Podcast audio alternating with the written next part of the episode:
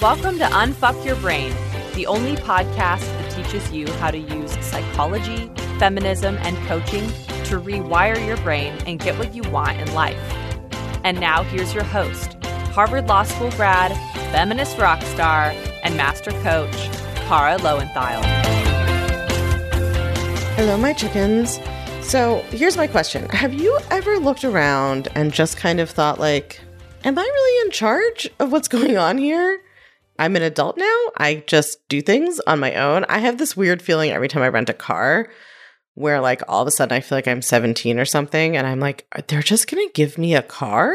Which makes no sense because I could literally walk into a dealership and buy a car at any time. but there's just something about that, like, oh, okay, I'm in charge here feeling that I think potentially something that women experience more than men because of our socialization that is something that I talked about, and you're going to hear in this episode that I'm talking about on the Papaya podcast. So, for those of you who don't listen to the Papaya podcast, you will not have heard this conversation. And it was so juicy that I wanted to share it with you. We talk about not only that sort of like, wait, I'm the adult here, but we talk about the sort of beliefs women are fed and taught that our value fluctuates. We talk a lot about being a working mom and the conflict inherent in that and the tension that women experience. I actually coach Sarah, the host of the Papaya podcast, through some kind of mom guilt that's coming up for her on the episode. So we really dig into a lot of I think, core issues that touch on so much of what we talk about on this podcast. And it was such a rich conversation that I really wanted to make sure that you all heard it. So, without further ado, here is my conversation with Sarah from the Papaya podcast. And I hope that you enjoy it as much as I did, and I think she did recording it. We are finally sitting down together today to have a conversation about un fucking your brain. And this one felt really different for me. You know, we've heard sort of sentiments about this before, but this is what kind of took me into a place where I was like, yep, no, we need this. You believe deeply in women's empowerment, but you don't always feel empowered. You feel a nagging disconnect between your high achieving life and the insecurity and anxiety that plagues you. People will say you have it all, and yet you don't feel like you're enough. Three words fuck that noise. Kara Loewentheil, thank you so much for being here. I loved your website first of all like i i get really i'm sure you get this a lot when you see people are uh, like life coaches they're just like um we've been served so many versions of life coaches and so mm-hmm. when i mm-hmm. went to your website and i was reading a little bit about what you were talking about especially just like women's empowerment, but not always feeling empowered and just like that notion of feeling very high achieving, but also struggling with anxiety. I just felt like you were reading out to me my worst secrets and like biggest fears all in the, these three sentences.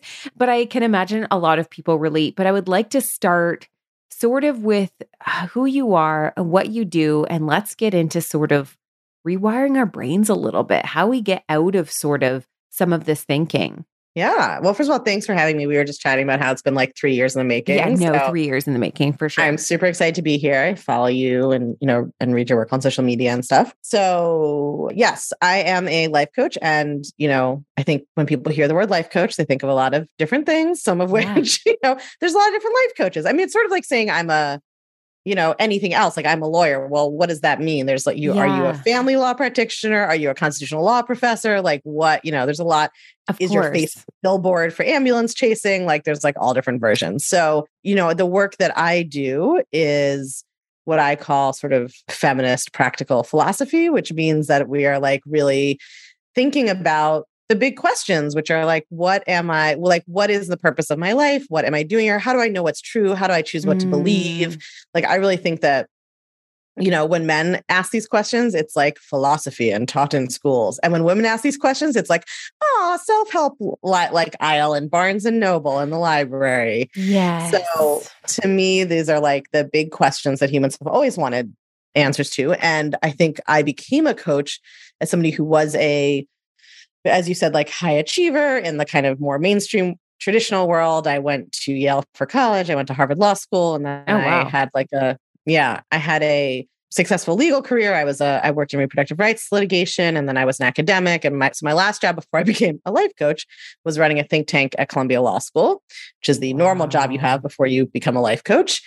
and so I made this jump, but the thing that had been true through my whole life was like number one, being a raging feminist, yeah, and you know have never ripped my bra and love men. That's not feminism yeah. is not right yeah, a dirty yeah, word.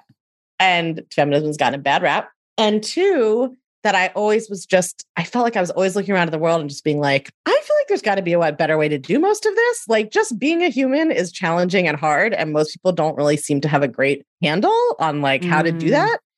And so I was into like psychology. I went, you know, I was into psychology and I went to therapy and I got into meditation and I got into yoga. I like did all the things you sort of do, you know?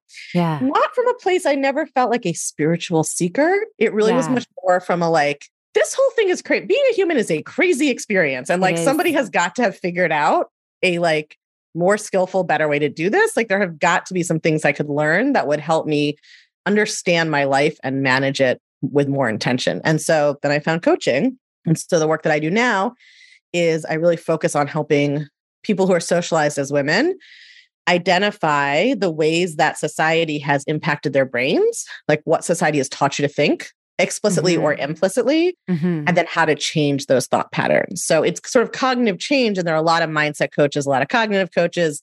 There's also, you know, therapists who do cognitive work. But my focus specifically is how does socialization impact our brains and how can we rewire that?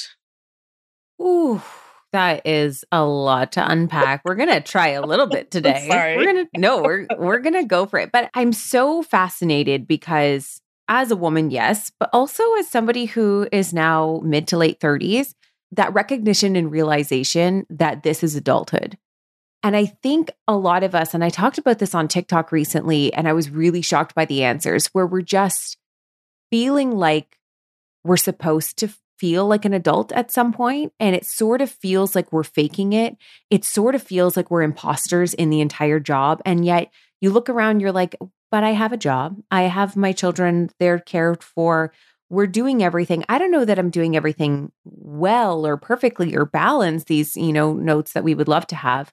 But being an adult, even in general, and that realization that this is it is very, has been a very terrifying awakening for me. Sort of like this idea that I'm actually the one in charge and the decisions I make are going to impact the rest of my life there's not always going to be my parents to swoop in and do this for me, although I still rely on them greatly.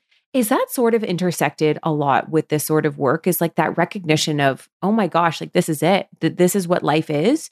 And we have to figure out a way to find joy, peace in it, and navigate it, especially as women, with the full plates we have. Yeah, and I absolutely, and there's a lot of different ways that intersects, but I actually want to talk about that like, oh, like I'm in charge here feeling mm. because I think that women experience this more than men because women are not yeah. socialized to see themselves as authorities or as leaders. Yeah. Right. Yeah. So we're socialized to see men as basically like adults the minute that they're close to adulthood. Right. And this comes from centuries in which, right, thousands of years in which, in many societies, anything I'm saying is like very broad brush. So I'm not saying obviously it's never true in every yeah. society, but in many societies throughout much of human history, women were second class citizens, mm. right, or were considered the property of their husbands. They were considered more like children, like their brains weren't as good as men's and they couldn't be trusted to make their own decisions. They needed the guiding hand of a man to take care of them and make their decisions for them. And so you know, this is thousands of years. And like, we've only decided to, that women in the US could be trusted to vote for about 100 years. I could oh, be trusted to have a credit card for, you know, like 30 years. So no one said to me as a child, you can't be trusted to make a decision. Like, that's not what most people explicitly are telling women anymore. Mm-hmm. But this culture and society are all shaped by it. So, yeah. I mean, I do think there's just a little bit of a normal weirdness. Like, I still, every time I rent a car, I'm like, I could just drive this sense because I own a car. So it's not even like I now have some new freedom. There's yeah. just this weird adultness to somebody being like, here's a vehicle, do what you want. But I do I think, think, women I, experience that more. I think I also feel it a little bit around like tax season because I went mm. from being in a marriage where somebody else did the taxes, being back mm-hmm. at my mm-hmm. parents where somebody else helped me do my taxes, Mm. being married again where somebody else helped me do my taxes and i'm like eh, do i have to learn my taxes or am i really good at delegating like there's parts of that too right like the Right. why are there ent- entire gaps within our own knowledge but you make a really good point and it's something that i've really struggled with di- uh, like a discomfort with is recognizing earning an income and that being something that is not just something exciting or something that's like you're contributing to the household, but like you might also be carrying it. And I was saying this to my husband. I'm like, I can imagine this is something that you've dealt with, that you've, you know, had, you've grown up having those experiences with it, but I've only ever had dabbling experiences in it. I've only ever really, and without like giving too much away, I basically took all of the money I've made at work and I invested it in one thing. And if it doesn't go well, then that's like all the money I've made. So there's this like mass responsibility now that's like sitting on my head. And I've never had that before because, like I said, besides the the window in which I was a single mom, I still I, I had two jobs. I was I knew what my income was. I was very confident in it Mhm. where now I work in a variable income and there's a lot more riding on me. And I have such a discomfort around being a provider because it is not Yeah. something that I ever grew up. My mom was my mom was always the contributor income. I was, you know, the stay-at-home mom in my first marriage. This is the first time that we're kind of like we're both equals in terms of bringing in if one of us didn't have an income, we wouldn't sustain. So it is Right. sort of dually impacted, but I'm struggling with the with the feeling of having that. And that kind of comes into this a little bit of a power play for myself where I'm like, wait, I I want this. I want the equality. I want equal wages. I don't like this feeling though. This sucks. I don't want I don't like feeling like it's all on my head. Yeah, I think absolutely. I mean, one of the things that sort of doesn't get talked about enough, I think, is that any form of like oppression, equality, like any form of power dynamic, usually, not always, like obviously there are situations in which, you know, when people are enslaved, there's no benefit to the enslaved Yes. people, right? Yes. But in something like sort of gender hierarchy or gender power dynamics, there are small benefits, like you don't get drafted, right, into the Mm. military, or Yeah. you are not expected to be the financial head of the household. Now, obviously, many women are, right? Yeah. Whether they're single or married, they're the person doing the earning. And, you know, I think historically that would be the case. And yet still their husband would own their money, own them, even if that guy was just laying around drinking beer at the pub all day and his wife Yeah. was the one out working at the market. He still owned all the money she made. It was Yeah. right. She still didn't have those legal rights. But women aren't socialized with that same thing. And you can, I mean, we're making progress, but if you think about it now, it's still right. So much more common for in a heterosexual partnership, the woman to stay at home and raise the kids, and nobody really mm-hmm. bats an eye. But when a man does, it's still a thing. Right. Mm-hmm. And I work with, I mean, one of the things I think is really fascinating about how we define kind of feminism or liberated relationships is like when I worked in reproductive rights, I worked at a nonprofit. And when you work at a nonprofit in New York City, you get paid not really enough to live, you know, not that much to live on in New York City life. And so there was this weird dynamic where almost everybody I was working with, like 100%, called themselves a feminist, were feminists, blah, blah, blah. And some of them were living on what they made, and it was, you know, it was tight. But a lot of them were married. They were mostly women, and they were mostly married to men who were like investment bankers right? Mm. Who were like bankrolling that. And then I became a coach and I was like in this much more ideologically diverse world, kind of. And like Yeah. a lot of my close friends and colleagues, at least before I came along, didn't identify as feminists, although I think I've like swayed some of that. And they're all like retiring their husband. They're the ones making the money, right? They're the ones supporting the Mm. family, being that provider. So I do think there is a lot of that socialization where men expect that they're supposed to grow up and Yeah. get a job and be the provider, and women, it's more like opt in or opt out, kind of up to you. Yeah, yeah. Or like even just the feels so pressure to even, I mean, it's coming up more and more how many people are choosing not to have children because it's like not something you inherently have to do as a woman. Like being Right. a woman doesn't mean being a mother, and being a mother doesn't mean you lose your womanhood to it. And I think that's a, a big one that a lot of people struggle with is if am I less of a woman if I'm not a mother? And if I am a mother, am I less of a woman? We have this we have this battle where men are like they just become dads and then they're just still men. They don't really Right. have that It's not as all consuming. But we should also say, doesn't. of course, like these are choices that you know that some women have and some women don't have right like you can if you're middle to upper class maybe you can decide that you want to stay at home or not Exactly. if you are a you know poor if you are you know a poor woman or a woman who has to work a job where both people are working jobs and you can still barely get by this Yeah. isn't right one it's of so the options. nuanced, right? Even as when my kids were little, because childcare was so expensive and I couldn't earn a living more than that. I I stayed at home circumstantially. I wish it Right. had been more of a choice, but it was a circumstantial one because childcare w- was more money than I could bring home in a day. So I think it's really important, like even when people talk about how good childcare is for a person or like how amazing staying at home is, that you understand the nuance of like not everybody is staying at home for a choice not everybody is putting their childcare or putting their kids in childcare out of just like pure choice. Absolutely. Sometimes it's that necessity. And there's also so much gender socialism in that though right? Because it's like so rare that we would say about a man well your salary is equal to the childcare so why don't you stay home? And like i'll go right? It's always like we don't Yep. and we don't we talk about women's work as though caring for children and whatever they do out of the house is like just an economic equation as if a woman's like professional satisfaction or desire to contribute to society mm. in a different way or just desire to not be a daycare provider if that's not what she wants to do even for her own children as if those don't have any value right? It's like women's work is like some when we do put an economic value on care work it's like in this very limited sense where we like women either their work has no economic value or it's like only economic value and we're not thinking about anything else. Like maybe they don't want to be home all day with their kids even Yeah. if what they're bringing in is identical to or a little less than what daycare costs. Yeah, you said it.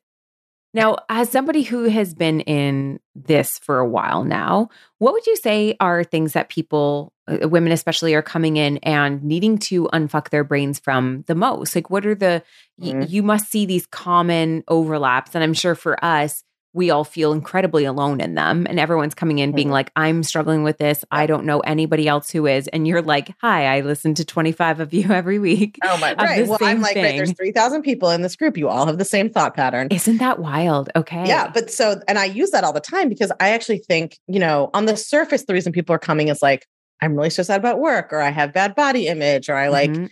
You know, my I can't seem to get the kind of relationship I want, or like I have so much anxiety around it, or I have a difficult relationship with my family, whatever. I mean, the fact that I, you know, I think some coaching work is sort of, I think of as vertical, which is like I help people who have a bad relationship with their moms. And it's just like of any, you know, any background, any thought, whatever. And mine is more horizontal. It's like I'm working on how your brain's been impacted by socialization. So, literally, every area of your life is an area that counts. But I think the thing that is the root of all of it is that women are socialized to believe that they do not have inherent value. Like women are taught that Mm. their value is like the stock market, it goes up and down depending on how they look, how many people want to fuck them, what other people think about them, whether they've made everybody happy that day, whether anybody anywhere disapproves of them, right? Like we are socialized so that you can feel amazing about yourself and you walk out of the house and a stranger says something about your appearance and your self-esteem is shot for the day, Yeah. right? That's it's bananas. Like it can't, that's not objective, right? But that is how we're socialized. And so I use that all the time when I'm like, okay, it's possible that there's only like there's like 3000 people in the world who don't have any inherent worth and value and they magically ended up in this coaching membership together? Or maybe everybody has inherent worth and value but women are like what are the odds that all of you are here? Or everybody has it but women are taught are con- disconnected from it and are taught that they don't Mhm. and that their worth or value is basically like a running average of everybody in the world's thoughts about them Uh, I actually just was reading an article. There's there's so much chatter about um Brie Larson in the Marvel movies and you know how what kind of a feminist she was and that she must hate men and all of these things and I read her an article that she had in Vanity Fair, I believe it was, and I screenshot it because it was so good. And she have genuinely never needed to look at the internet to explain to me who I am.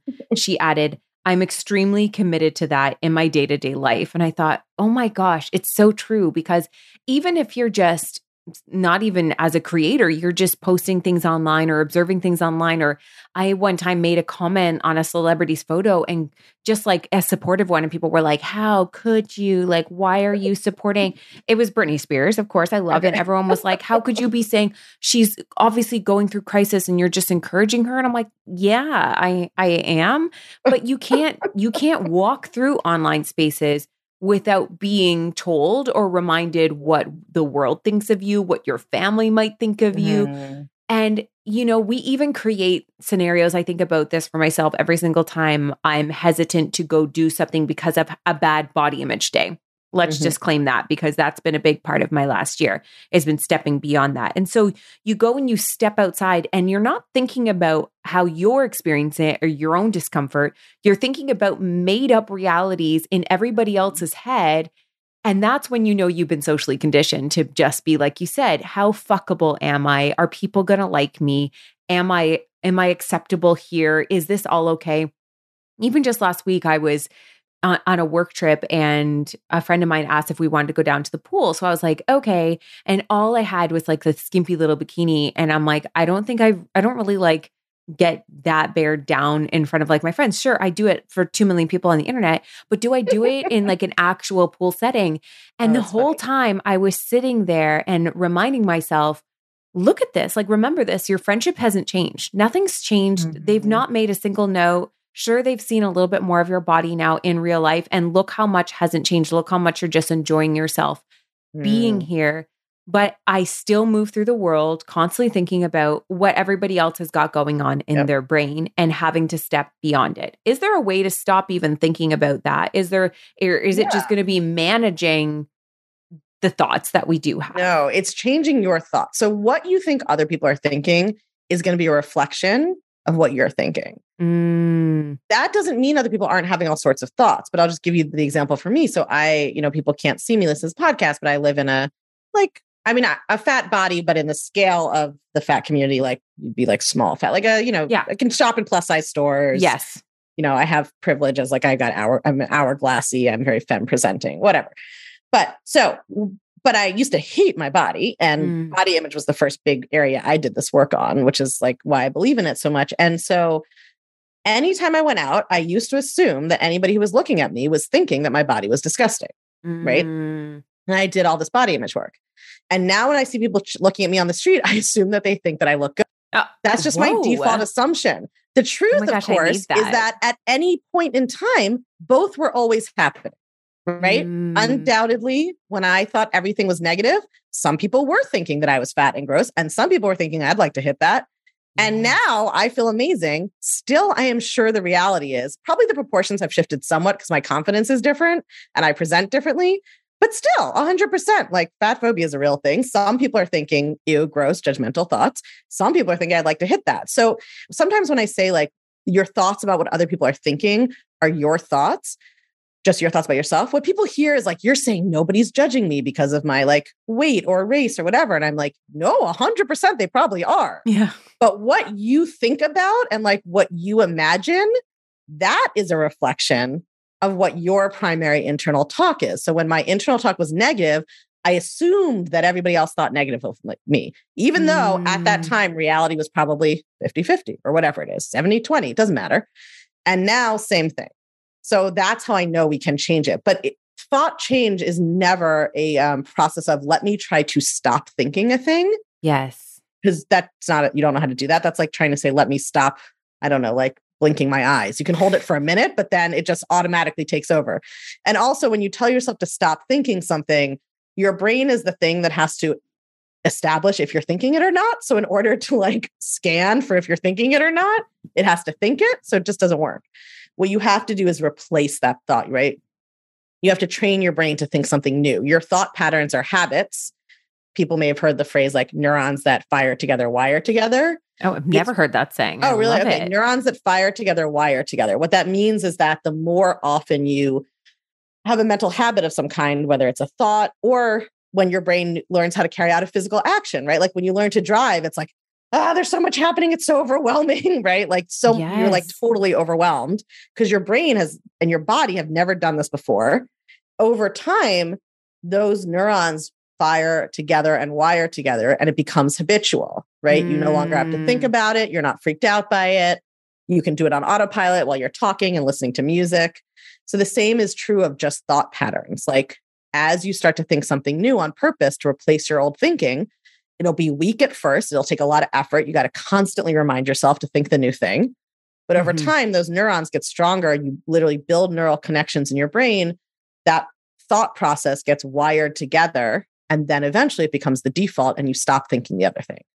Yeah, I, I think about this all the time, or I do this myself. The the first thought, second thought, and it's very much based around first thought forgiveness. Mm-hmm. That whatever you're thinking in your first thought, you have to forgive yourself for because that's your conditioning. And the mm-hmm. second one is the one is who you're becoming. Like that's that's what I tell myself every single time I think something really shitty of myself. Like that's your conditioning. Mm-hmm. Let's replace that with something else. And I will say, like, as time has gone on, of course, there's times that it really pops up and it is very hard to avoid. Like you said, it's like trying not to blink. Mom guilt is a big one. I mean, mm-hmm. I don't know that I will. And then work guilt uh, on top of that. If I'm doing too much with That's kids, so then I feel work moms guilt. Are always guilty either way. I know. And this is why I own that title and people will challenge me on on using the term working mom because we don't use it for working dad.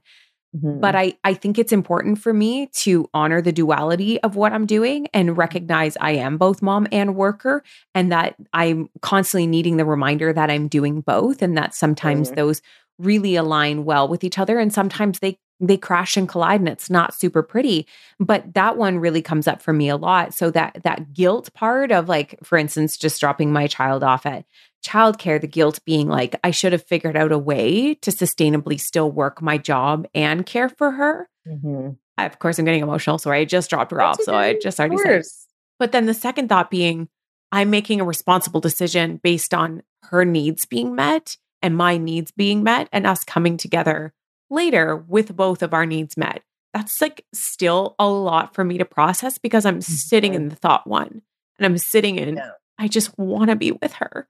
And I also want this career that I've worked 14 years for. And I don't think anybody, I remember the second I got pregnant, my first thought was, there goes my career. And that shouldn't mm. be, that shouldn't be your first thought after you right. find out that you're expecting is, there goes my career. But it, it genuinely was. And we've done so much work to unpack that, so much work to add support and make sure that I am supported. But this still even almost two years down the road, dropping off my kid being, this feels so wrong. I don't know what it is, but it feels so wrong. And so, really working through those second thoughts today when mm-hmm. the first ones are like, if we're talking about blinking, my eyes have been closed half the day. Like, I can't help it.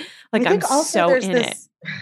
And there's this, but there's this socialization that women get that makes you feel like when you're having that kind of feeling that you must have done something wrong or that something has gone wrong.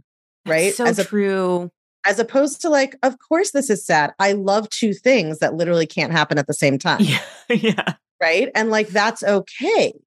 Yeah. Right. But we make it mean we've done something wrong. Like, I love, you know, anybody you have an attachment relationship to, like you have with your child. Yeah. Right. I have with my partner. Like, I both hate to go away for work. Like, it's painful. I'm very, you know, we're very attached to each other. I like to be with him and I love my work. And like, mm-hmm. if I'm not judging myself, then I can just hold that. I can hold that space for the human experience. I love two things that can't happen at the same time right now.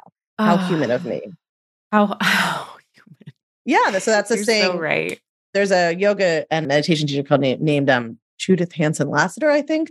That's her articulation of a concept from, you know, Buddhist teaching for centuries, which is, but basically it's just like acknowledging your own humanness, right? It, that takes down the suffering so much. Then it's just like, of course, I love these two things and I want to do them both and I can't do them all exactly at the same time. And yeah. like, this feeling is okay. It's just part of my human experience versus yeah. what women are socialized to think, which is like, oh, I feel bad. I must have done something wrong. Mm. This must mm. mean something's gone wrong. This must mean I'm making a like I'm balancing it wrong or I'm doing it badly. Like all of the self judgment piles on top yeah. of what is a normal emotional experience that we don't have to judge. Oof. Thank you for that. Thank you for that you're little welcome. therapy session that I personally That's coaching needed. everybody in case you're wondering. this I've selfishly just overtaken this podcast for my own free no, life so coaching session for people because people can hear in the abstract, but that's an yeah. example of how to reframe thinking in the moment. I have to ask too, in terms of like, does this make me a bad feminist type of question? We're talking about, you know, want uh, how much like we've been socially constructed to base our value on how fuckable we are, but Mhm. also wanting to sort of own our own sexuality and wanting to be fuckable. Like a big part of my work is not coming into with my body anymore apologetically, which I feel like is a very much where I started a lot of it, very much like I am worthy of being here. Now being Mhm. like, I'm actually quite desirable. I actually think I Mhm. look bomb. I actually Mhm. don't think having stretch marks or loose skin or a larger size is inherently sexually bad. I want men to recognize that. How do we live with the duality of those types of thoughts where we're like, Mhm. I want to really own you isn't based on what men think of me, but also I kind of want them to think good things because I want to kind of like help and not help society make men like women more, but I want to help women sort of own their bodies again in a way that is not owned to men, but also mm-hmm. understanding that sometimes we do that. And this is obviously a cis hetero sexual relationship type of conversation. But I kind of wonder like how do we how do we navigate confidence in even like our bodies, understanding that it's sort of still baselined Mhm. around something that is not so feminist, like I just want to be fuckable or I feel fuckable and that sort of thought line. Yeah.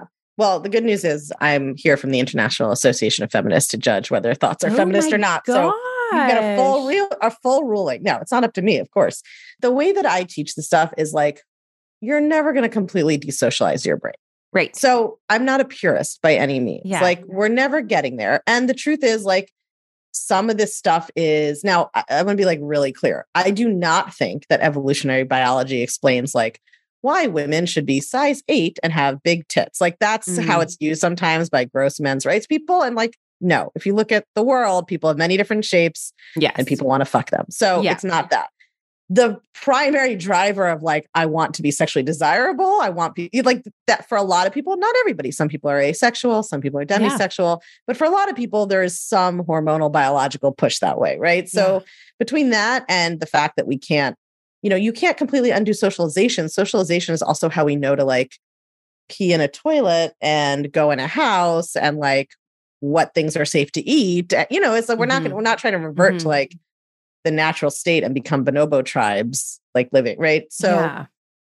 I think the question is always for me, there's two things to always look at. Well, three things. It's really like, what is the thought that's pushing this? Mm. Right. So the the framework that I that I use is this sort of your thoughts create your feelings, create your actions, right? And also like what does that create in your life? What are your results? So number one, like how does this feel? When I like it's awesome to feel like I look hot today and I feel good. Mhm. But are you crushed when you think you look bad? Right? Are you Right. const- like, can you? There's a difference between this is cool and this is fun, but I love myself no matter what. Yeah. And my self esteem is up and down, up and down, up and down based on how many people try to hit on me in a day. Right. So it's like, Mm. what's the feeling driving it? Can Yeah. you do without it? Yeah. What is the thought driving it? Are you like, well, I, you know, there's a natural, I think if you look at humans anthropologically, like almost, you know, human tribes of any kind tend to have, for instance, some forms of body modification or Mhm. body adornment. Like there's a natural human instinct for aesthetics, for set, right, for sexual desire, obviously. So I don't think it's about getting rid of all of that, but it's about like, what if the Botox and the makeup and the push up bra and everything weren't available? Mhm. Would I be able to love how I look there? Right. Like, so it's not really about the men or whoever, whether you're trying to appeal to only, you know, if you're a, a lesbian trying to only appeal to a certain type of other lesbian or whoever Yeah. you are, it's just like, it's not, I don't, I don't spend a lot of time debating like what's the good and bad feminism. Like, I'm not fucking in charge. Who knows? It, and there's no one answer. Yeah. But how do you feel? And are you dependent on it? Like to the problem with mm-hmm. some of this sort of like empowering beauty culture, quote unquote, is Yeah. like people become dependent on it, right? Yeah. Like want to get Botox occasionally, fine. You feel like you can no one will want to have sex with you if that you can move Yeah. your forehead. That's Like, a problem. What's your motivation, right? And I Yeah. and I felt that so many times. I would say that people would maybe consider that I've gotten things quote unquote wrong in the past, but I have such a lack of judgment for other people because I understand what it took for me to get to the place I am. I Mhm. used to like get up and put strip lashes on before my boyfriend now husband would even like see me in the morning. Like I was Mm. so committed to my attraction and my value is like based on my looks and my makeup and how good it is, Mm-hmm. because it was very much a timestamp of like what I was going through in my life. It wasn't anything that he projected onto me. It wasn't anything else except for like, yeah, Mhm. beauty constructs and stuff. So then as time went on, I got into like the self-love and stuff. And, you know, I'm I'm taking off the makeup and I'm trying to do that. I felt robbed of something that I actually genuinely loved, which is like this moment in the morning, getting ready and doing my makeup. And I and I felt robbed of it and judged for it. Same thing Mm. with like coloring my hair. Like, am I not, do I not love myself enough because I'm putting bleach on my hair? Is this a choice? What does it look like? So, yeah, at, at this point, I'm like, I don't care if somebody actually is still struggling with like feeling so much value in their makeup and not being able to show their face otherwise, because I was that person. I remember Mhm. what it was like being there. And I know that like I'm now at a place where I don't care either way. I leave the house with makeup and without it. But I acknowledge what inherently feels right for me based on how I'm doing. Like sometimes I genuinely just love that moment in the morning of getting ready. And it's not about doing it for anybody else, but it took a long time to take it back and do it for myself. And that, but it's still, I think what happens a lot of times is let's say somebody goes like completely makeup free for years. Those wearing makeup around them might be like, oh, why are you doing that? And they're like, oh, I'm just really trying to love myself without makeup. People will inherently hear, am I like a bad person for wearing makeup? Because women struggling? don't because they question their own authority and they doubt themselves. So then That's just it. So we Right. just create judgments based on like each other and what we're individually doing. I have people all the time that are like, I followed you for so long and like I've really loved your work. I just also like want to let you know like I've decided to get a tummy tuck. And I'm like, why do you think that I would be upset about that? I'm So why are nothing telling me? I am nothing but happy for you because I think there's like this because I chose not to do that uh-huh. that I'm some sort I'm on some Like higher ground. Like, no, like absolutely not. Like, I so believe in body autonomy that like a friend of mine just recently went and got gastric bypass and I'm like, what can I do to support you? Like, I Mm-hmm. I'm here to do anything for anyone and that has nothing to do with you know my past experiences with my body like it show up for each other we're it's so interesting to me that we live in a world where we're very much fighting for the rights of women to have choice around their body but also ripping them down for their like individual choices as well it's just so messed up and i feel like we are i want to I, a lot of times i'm like well men did this but the reality is i think that we're really doing it to each other too is there ways Well, that we can get though, around right? yeah Because like I don't think, you know, I, I think we have to like frame the question correctly. The problem with beauty culture is not that an individual person wants to wear lipstick and they should. yes The problem with beauty culture is that people are penalized in serious ways in their professional lives. They're pressured to get plastic surgery. They are taught from a young age that they can't find love if they don't look a certain way. Like Mhm. that's the problem with beauty culture, right? And this is the problem. Like it's a very social movements are very complex. There's individual responsibility, and it's true that individual choices and individual patterns impact what the cultural narrative is. But at the same time, going after individuals on Instagram for like their personal choices is probably not the social change movement that you think it is right? When like our bigger problems are, we're not framing the problem correctly. I mean, there's this writer, Mhm. Jessica DeFino, who I love, who, if you don't know, I would check out. She writes about the beauty industry. And she's she also focuses a lot on the ways that beauty culture can be like diet culture. And also Yep. beauty culture is very connected to the climate crisis, which is not something that I was super aware of before I started following her work.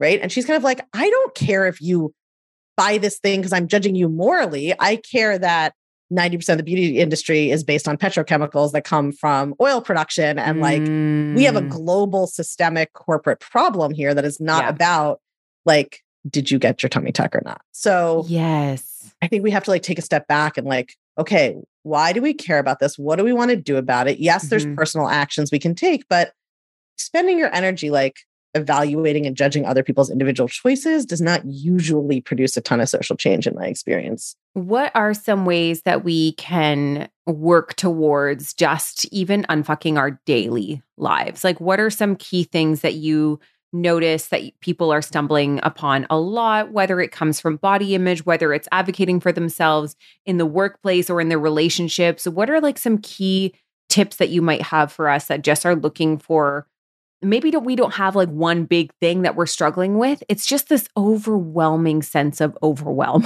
Yeah. you do know I what I mean? I would listen to. So I have an episode called "The Thought Ladder." I never remember to Mm. look it up and see what number it is before I get on a podcast, even though I recommend it like every week. But I can Google it right the now. thought ladder. Okay. th- We'll put it in the show notes, let's say. So my podcast is called Unfuck Your Brain. There's an episode called The Thought Ladder.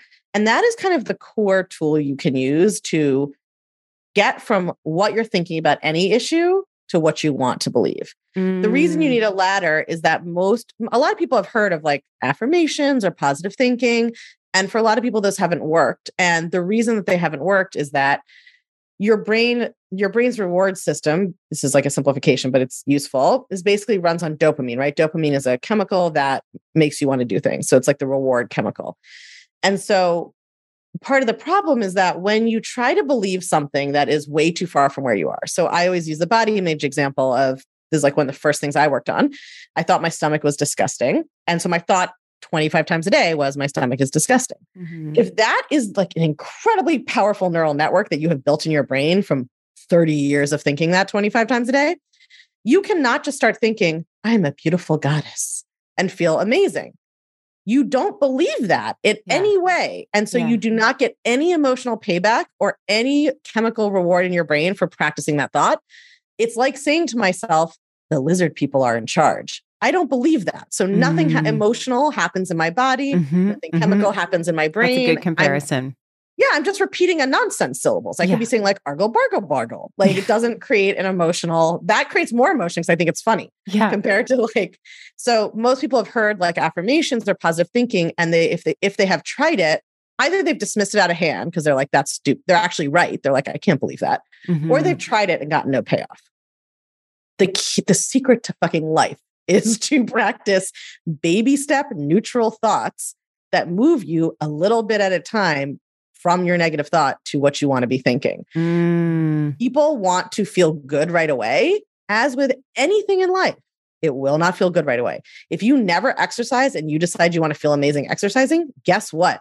The first little while feels like feel shit because you Yeah. are, yeah, you can't breathe and you're sweaty and you're not used to it and your brain thinks you're can't on sit fire. on toilet like two days later. it hates it, right? Yeah. But that's normal. That's part of the process. If you want to learn to cook, you need a lot of banned, bad, burned, under seasoned food along the way until you learn how. Mhm. Same thing, right? It's like being like, well, I'm going to go in the gym and then I want to deadlift 400 pounds immediately. Like that's how you break your back.